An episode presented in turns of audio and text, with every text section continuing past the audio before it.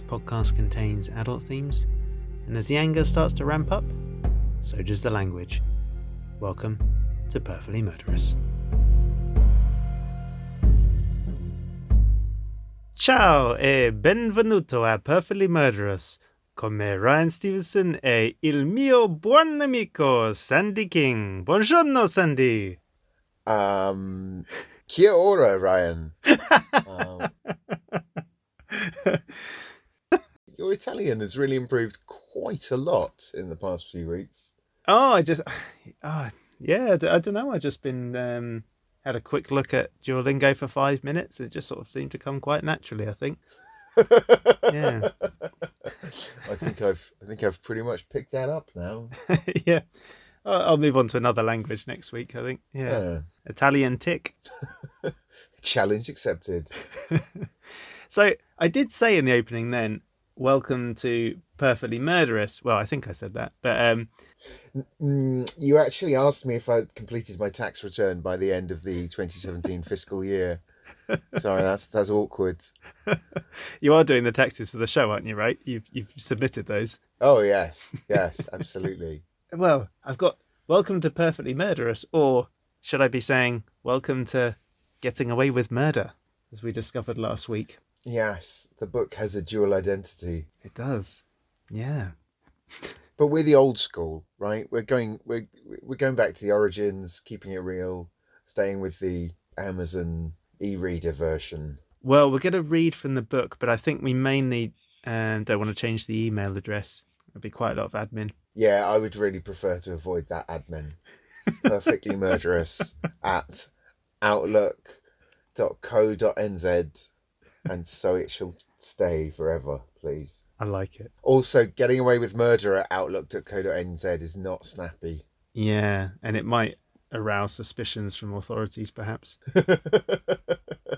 yeah, and to be honest, they're already looking at us quite closely over that whole tax thing. So let's keep it low key. Last time we, we looked at the new book and the cover, and we read chapter four as well. So, Sandy, it's test time. As always, what happened in chapter four?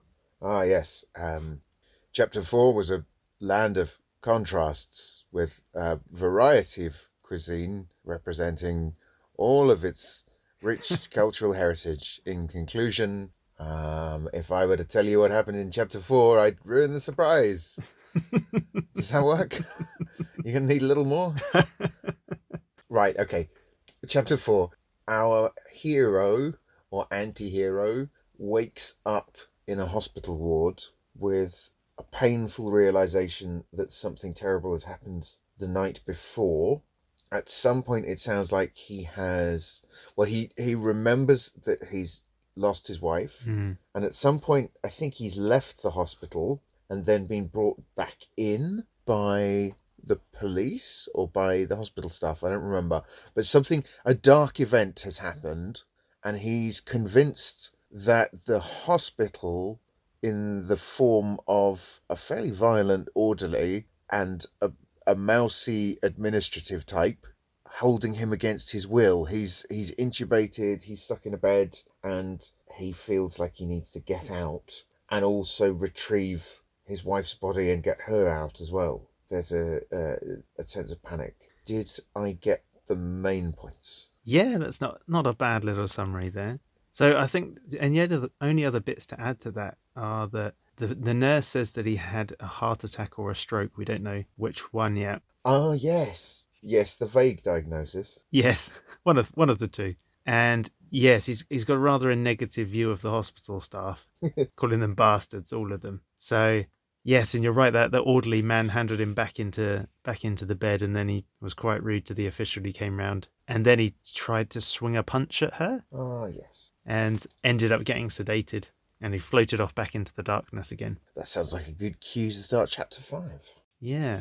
So I think I, we just one thing we we talked our sympathies were kind of very much with the character on the first three chapters, and especially because you know a lot of this is real. And then chapter four, you perhaps don't agree with the character. You can see where he's coming from a bit, but don't necessarily have as much sympathy with him in that chapter. But chapter five, I think we uh, we revisit the slumber and we revisit. We have another flashback So um, yeah, quite a, a heartbreaking chapter coming up, and quite a raw chapter that's probably quite real, Okay. very much in the sort of similar vein to chapter one. So this is chapter five of Perfectly Murderous slash Getting Away with Murder. The induced sleep lasted for hours, but he wasn't rested. His confused thoughts turning over and over in his head, his brain strained to look back to earlier events, trying to make sense of anything, scrambling for memories, something that would explain what had happened. Images began to form, but they were so vague. Anne. He could see Anne now. Everything revolved around Anne. Anne in the hospital. What had happened to Anne? His brain searched for more images, for answers, but it wasn't easy as the black clouds rolled in, in and out to obscure his thoughts and destroy what he was trying to concentrate on. There was a tiny room, so dark in there. I could see her bed. She isn't moving. She's near the end, struggling for breath. So hot in there. Can't breathe. The images eventually became sharper, and he remembered how grossly overheated the room was, with the door firmly closed to give her some privacy during those last hours. The air in the room was stifling. It failed to move at all. It felt thick and heavy, almost impossible to breathe in. Her hand. Yes, I can remember holding her hand, touching the ring, and feeling totally crushed, not being able to talk to her. Not that I could think of anything to say at the end. His vision changed and he moved away from the bed, almost as if he were a spectator, an observer watching the scene unfold. He could see himself sitting by her bed. He could recall tenderly running his fingers over the wedding band he'd given her nearly a quarter of a century before, a token of his love, and thinking that it would soon be all that was left from that day, a ring that brought back memories of their marriage ceremony, and those fateful words that struck him deep into his heart that night, till death do us part. Hmm. Didn't think that would ever happen. Such a fool. Thought life would go on forever. Just words. Till death do us part, something I said without really thinking about them. But reality had finally caught up with him, and now they really meant something. He watched himself look down at her fingers. They were laying in his palm, realizing there was no reaction from those long, beautiful fingers now. They were limp in his hand. No life in them, no feeling. He watched himself weep as he realized she didn't respond to his touch anymore. She was beyond his reach, beyond his help now. She was drifting away, soon to be gone forever. It was like watching an out of body experience. He could see himself as if he were another person, but he knew he was really at her side. Yeah, it's uh, quite a heartbreaking start to the, the chapter there, Sandy. It's very yeah, it's very very real, isn't it? It's very candid. Mm. A way, I suppose, of of just dealing with all these thoughts that at some point have, have been in Mm. in his head for real. You know, obviously this is the sort of bit where knowing that there's this autobiographical element really changes the experience of of hearing the story. Mm. Oh, definitely. Twenty five years is a very long time, isn't it? Yes, I can actually remember the wedding because this this was ten years ago, and then twenty five years before that, so thirty five. Well, no, I can't. I can, yeah, I'm, I can only vaguely remember it. I, I thought I was a bit older than Mm. maybe like four or five or something like that. But yeah, I, I, definitely a little child. I remember running in the garden and climbing a tree. Hmm. That's uh, that's about my my sort of memories of the day. Yes, I have. A, well, a strange coincidence. My mum's second marriage was when I was almost exactly the same age, and I remember uh, running, jumping, climbing trees, and generally doing everything I could to not be in wedding photographs. Yeah, I think I was the same. Except I think I was the um actually I might have been that show off kid who was in every photo. yeah, yeah, I'm the same. Except no, no. Actually, I was the complete opposite. Uh, most of most of their wedding photos heavily feature a girl who was like I think a classmate of mine at nursery school or something that they'd asked to be a bridesmaid, and essentially she was that kid. She was happy to sit around and model. But I don't think anyone in the family saw her ever again after that day. So it's, it's quite odd. Um, the other thing that sort of struck me as well is we've gone.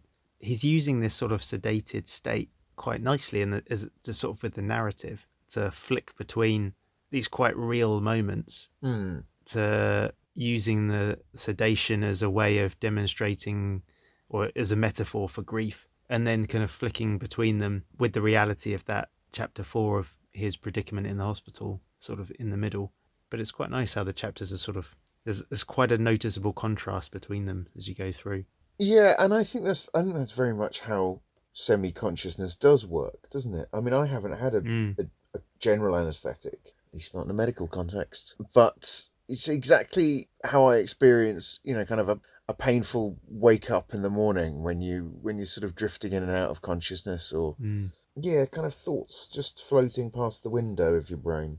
I imagine it's probably quite similar to grief as well, in that I imagine you get waves and you keep revisiting and keep thinking about the same situations or scenarios or things you wish you had done or hadn't done. And I imagine there's a lot of revisiting, uh, which is kind of where we're at at the moment. The image, funnily enough, you talk about um, revisiting.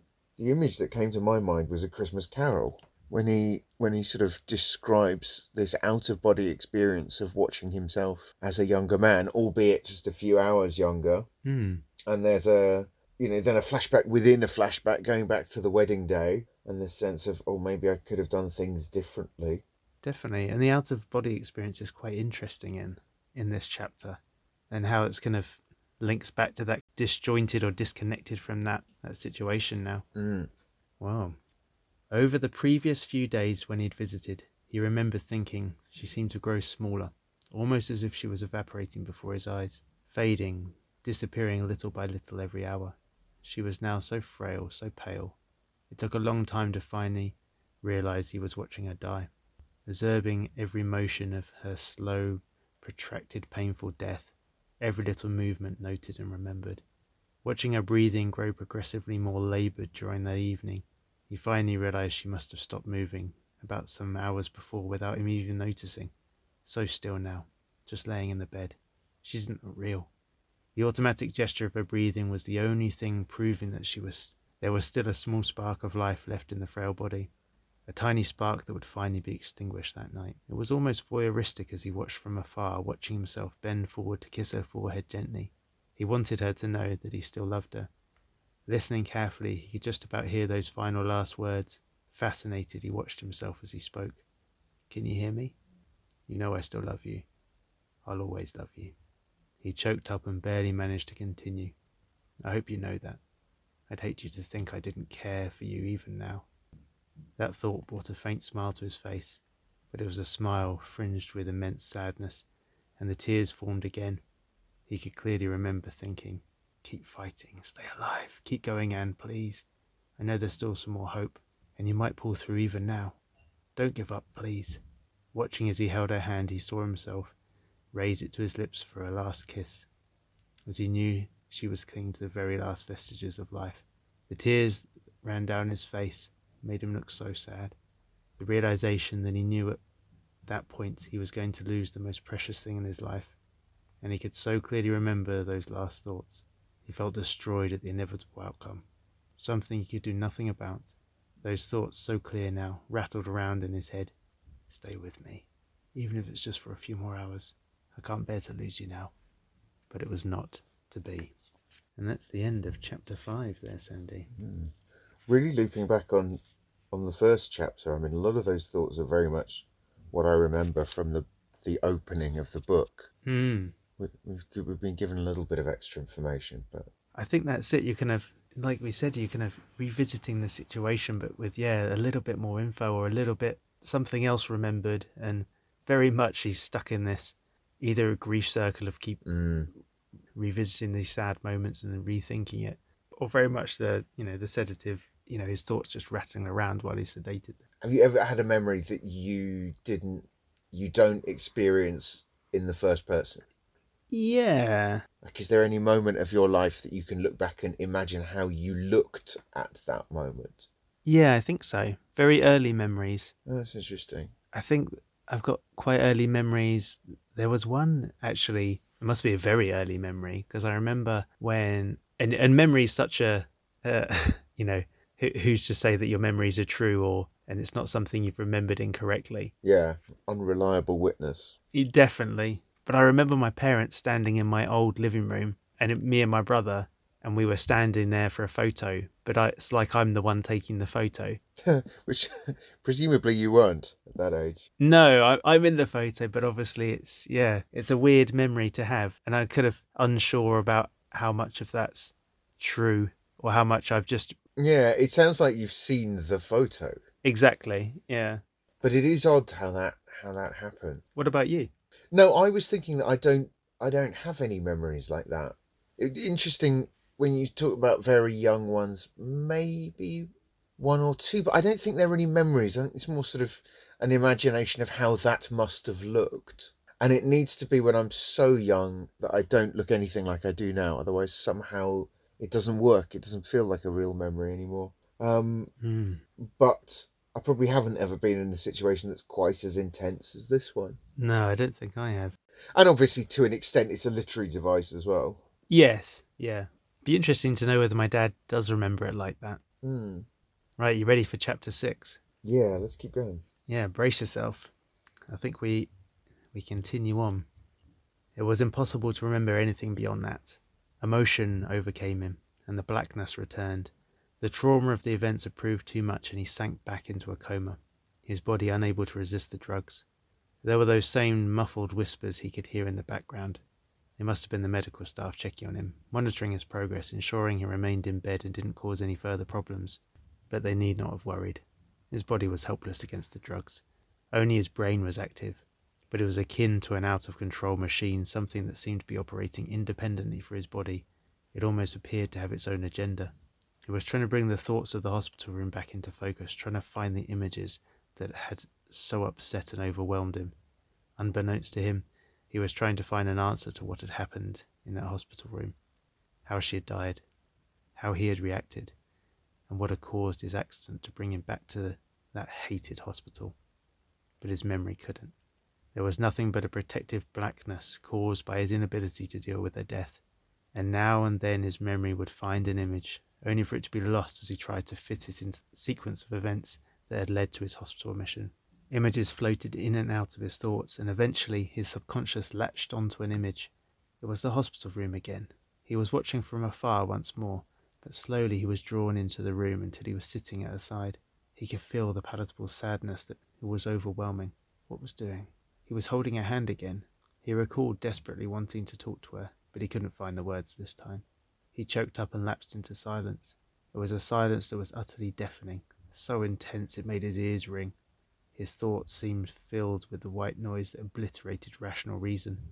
To make matters worse, as he concentrated on how to communicate with Anne, he slowly became aware that there was a noise that pervaded every corner of the room, one he hadn't noticed before. A tiny, almost inaudible sound. The minute, soft, mechanical click of the clock facing him on the anemic green wall opposite. Click. Just counting down, it said. Click.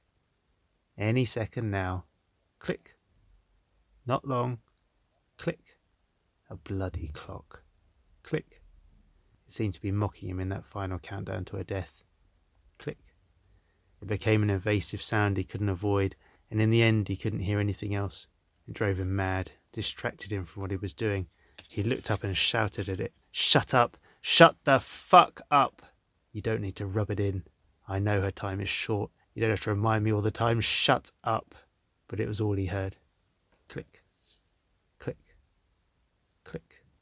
Mm. We have some foreshadowing of events to come, I think. Not just the the clock driving him mad, but his brain is being compared to an out of control machine, Mm. which in the context of a book called Getting Away with Murder seems to be seems to be slightly getting the um getting the legal defense in early. Yeah, he's um yeah, it's all starting to unravel a bit in his mind, isn't it? There, and it's not just the grief; it's the anger coming through. Yes. Yes, I mean, um, maybe the maybe the mousy official at whom a punch was swung got away lightly by by the standards of the clock. yes, It really, it really was was only doing his job. I wonder if we're um the, the clock might be the uh, the second victim after Patrick Edwards potentially. A time to kill, killing time. Is that a funnier joke?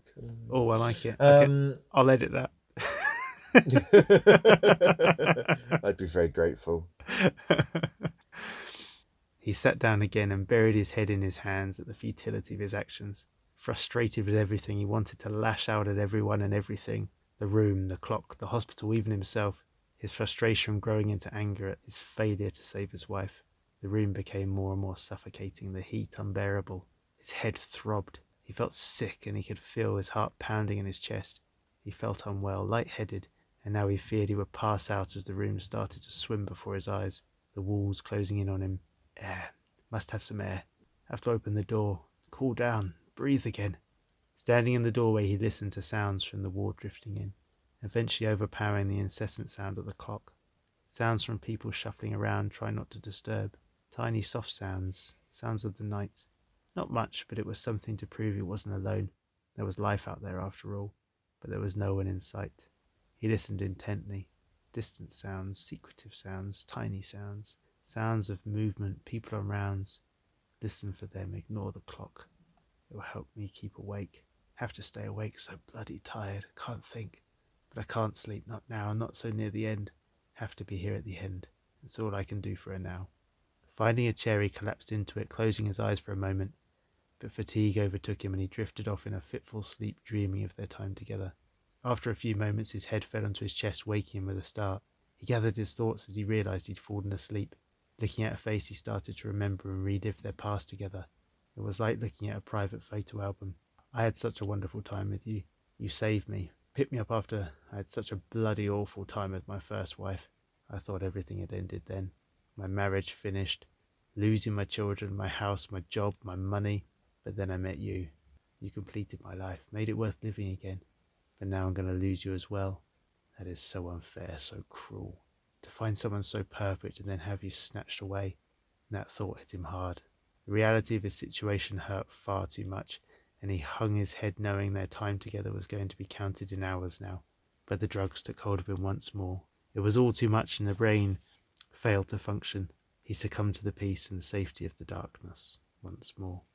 And that is your end of chapter six, Sandy. Wow. Chapter six became particularly atmospheric when about two thirds of the way into it, my building experienced a complete power cut. um, and I suddenly found myself sitting in the dark, the pitch black, listening to this very atmospheric story being narrated into my ears. And some burglar alarms started going off in the distance. And every so often, just to complete the picture, the, the light will strobe on and off as someone obviously flicks the main power switch on the apartment, trying to restart things. I kind of got an image of you sitting in the hospital corridor with all of this happening, like a power cut in the hospital corridor, and you're the strip lights above your head. Power cut in a hospital corridor sounds like sounds like the title of my second album. I'm in. I'm on the bass.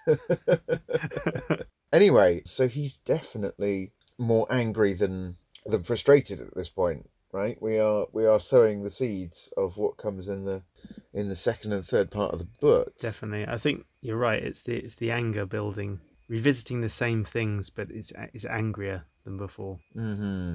And interesting that he brings his first marriage into it. Yes, yeah. You saved me after I had such a bloody awful time with my first wife. My marriage finished. Lost his house and his wife, children, money. Yeah, it would have been quite. I know it was hard for my dad at that time. It was me and my brother, but there was a custody battle that was prolonged for a long time. Right. Yeah, dad moved out the house and had to go find somewhere else. I don't know about job, and I presume money was lost as well, obviously through sort of divorce. But mm-hmm. but yeah, you start to see that his first wife creeping back into his thoughts, the blame starting and the anger starting. Do you appear in this story? Maybe you can't tell me for for reasons of no spoilers, but uh, are you featured?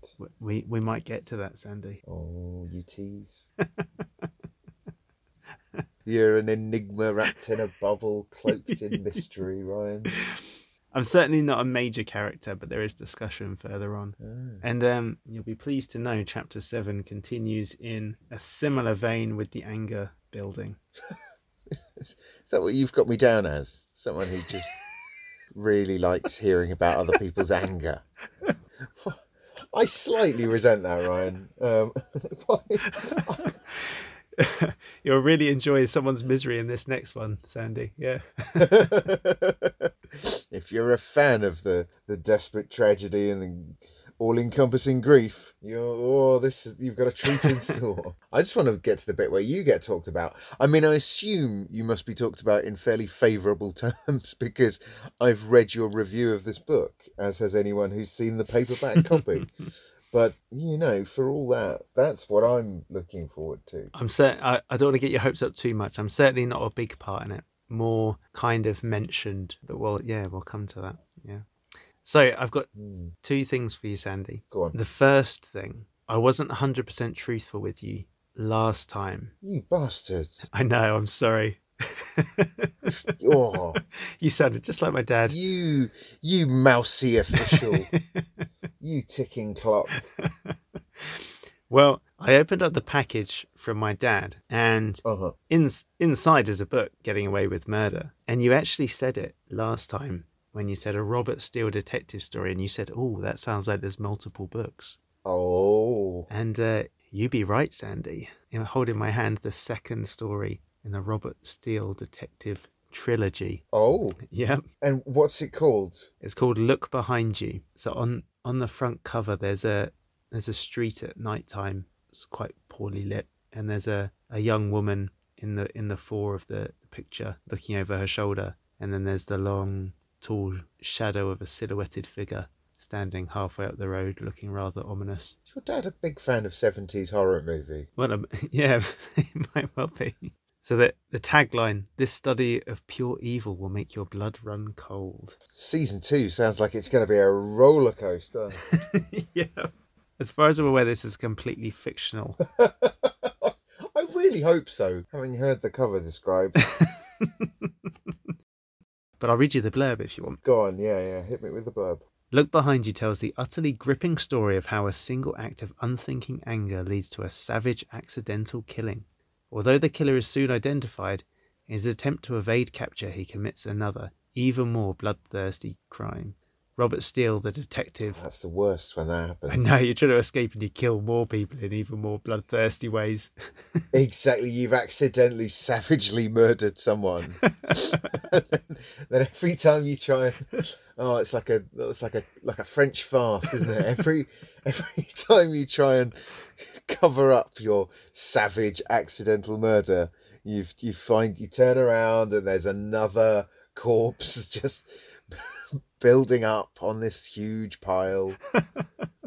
kind of a niche reference, but it kind of reminds me of the is it the Ladykillers, the old Ealing comedy. yes, yes. So yeah, Robert Steele, the detective, pursues the psychopathic killer across three countries. There is an astonishing twist in the middle of the story, and an even more surprising one at the end. Look behind you. Wow. Just, my, my, he's, he's not shy about his gifts, is He's he? not. I, I, bless my dad. Um, I remember going once to a family lunch, and I got my dad invited me to this lunch, and he said, "Oh, your um, your uh, your brother's got a an announcement to make at lunchtime, but I can't say. No, it's not my news to tell. I'll I'll let your brother and uh and his wife say." and you're like, "Oh, geez, dad, I wonder what that could be." exactly. I'll try very hard to look surprised when they tell me whatever it might be. Was it a surprising revel? No, an astonishing revelation, it was followed by an even more surprising. my my brother had accidentally killed someone, and then in his uh, attempt Ah. attempt to evade capture, he accidentally yeah he accidentally killed someone else, and it was uh, quite a quite a Oh. comedy of errors. What a butterfingers! Dear me, it's the worst. So, Sandy, my second thing, just to take us away from the stories and the grief, because that's those chapters in Getting Away with Murder are quite quite hard hitting. Those ones, but uh, yeah, they're sort of well, not really a, a happy story, but something I just found amusing this week. I'm concerned about where this is going now. it's not really happy, but it made me laugh. Says, said Ryan, very much his father's son. Someone was really suffering. There was some misery, and I loved it. Yeah. No. You're listening to the Schadenfreude tape with Ryan Morgan. I was watching um, Fireman Sam with Finn, and uh, mainly I, I did a, little little side fact. My uncle is uh, one of the animators on the original Fireman Sam. No, you didn't tell me this. Yeah, yeah, Brian Anderson. His name's name's on the credits. My words. There's claims to fame all over the place. But um, so we we're watching Fireman Sam, and I don't know if you what you remember of Fireman Sam, but I thought you'd appreciate this being in Italy. There's a character Yeah. called Bella, and she's an Italian cafe owner. no. I'm thinking about the fact that so Fireman Sam, for anyone who hasn't seen it, was an animated kids TV series from the 80s, but like the early 80s, before people had maybe started to come to the realization that defining people strictly by their nationality wasn't the nicest way of doing things. so I'm guessing there's going to be some fun. yeah. Go on. How bad does it get? Well, I've got a quiz for you. Ah, So, the character called Bella, in this episode, we learn her last name. And knowing the assumptions you've made there, perhaps might not have been the most PC times. Bella Ferrari, Bella Cappuccino, Bella Italia, Oh, you're so close. Bella Mafia, Bella Biscotto. I don't know. What have we gone with? Bella Lasagna. That's wonderful. You know, there's an there's a professional Italian footballer whose name is Kevin Lasagna. That is fantastic. Gen- like Kevin has become a bizarrely popular name in some parts of Ita- Italy, and yeah, Kevin Lasagna, which sounds you, if you if, if you told me that the third installment in the Robert Steele detective trilogy had a protagonist called Kevin Lasagna, I would probably mock your dad for his lack of creative talent or his absurd mind. But this guy's real. I just love the, the complete juxtaposition of those two names. They just don't go together at all. Yes, not not even a little bit. Not even a little bit. Kevin Findus crispy pancakes. Now that's we can all agree is a logical Yeah. logical development. That's that suits Kevin. all right, Sandy. Well, as always, an absolute pleasure, and um, Likewise. Yeah. we can both look forward to the uh, to the misery of chapter seven Yay! with relish. Yay! See you for the misery. See you then, buddy. Bye. Bye. Ciao.